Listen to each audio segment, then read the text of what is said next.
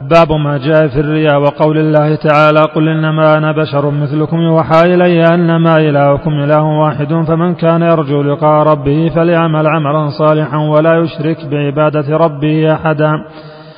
وعن أبي هريرة مرفوعا قال الله تعالى أنا أغنى الشركاء يعني الشرك من عمل عملا أشرك معي فيه غيري تركته وشركه. رواه مسلم. وعن أبي سعيد مرفوعا لا أخبركم بما هو اخواف عليكم عندي من المسيح الدجال. قالوا بلى. قال الشرك الخفي.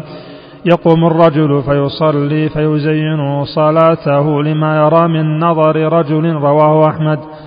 فيه مسائل الأولى تفسير آية الكهف الثانية الأمر العظيم فيما في رد العمل الصالح إذا دخله شيء لغير الله.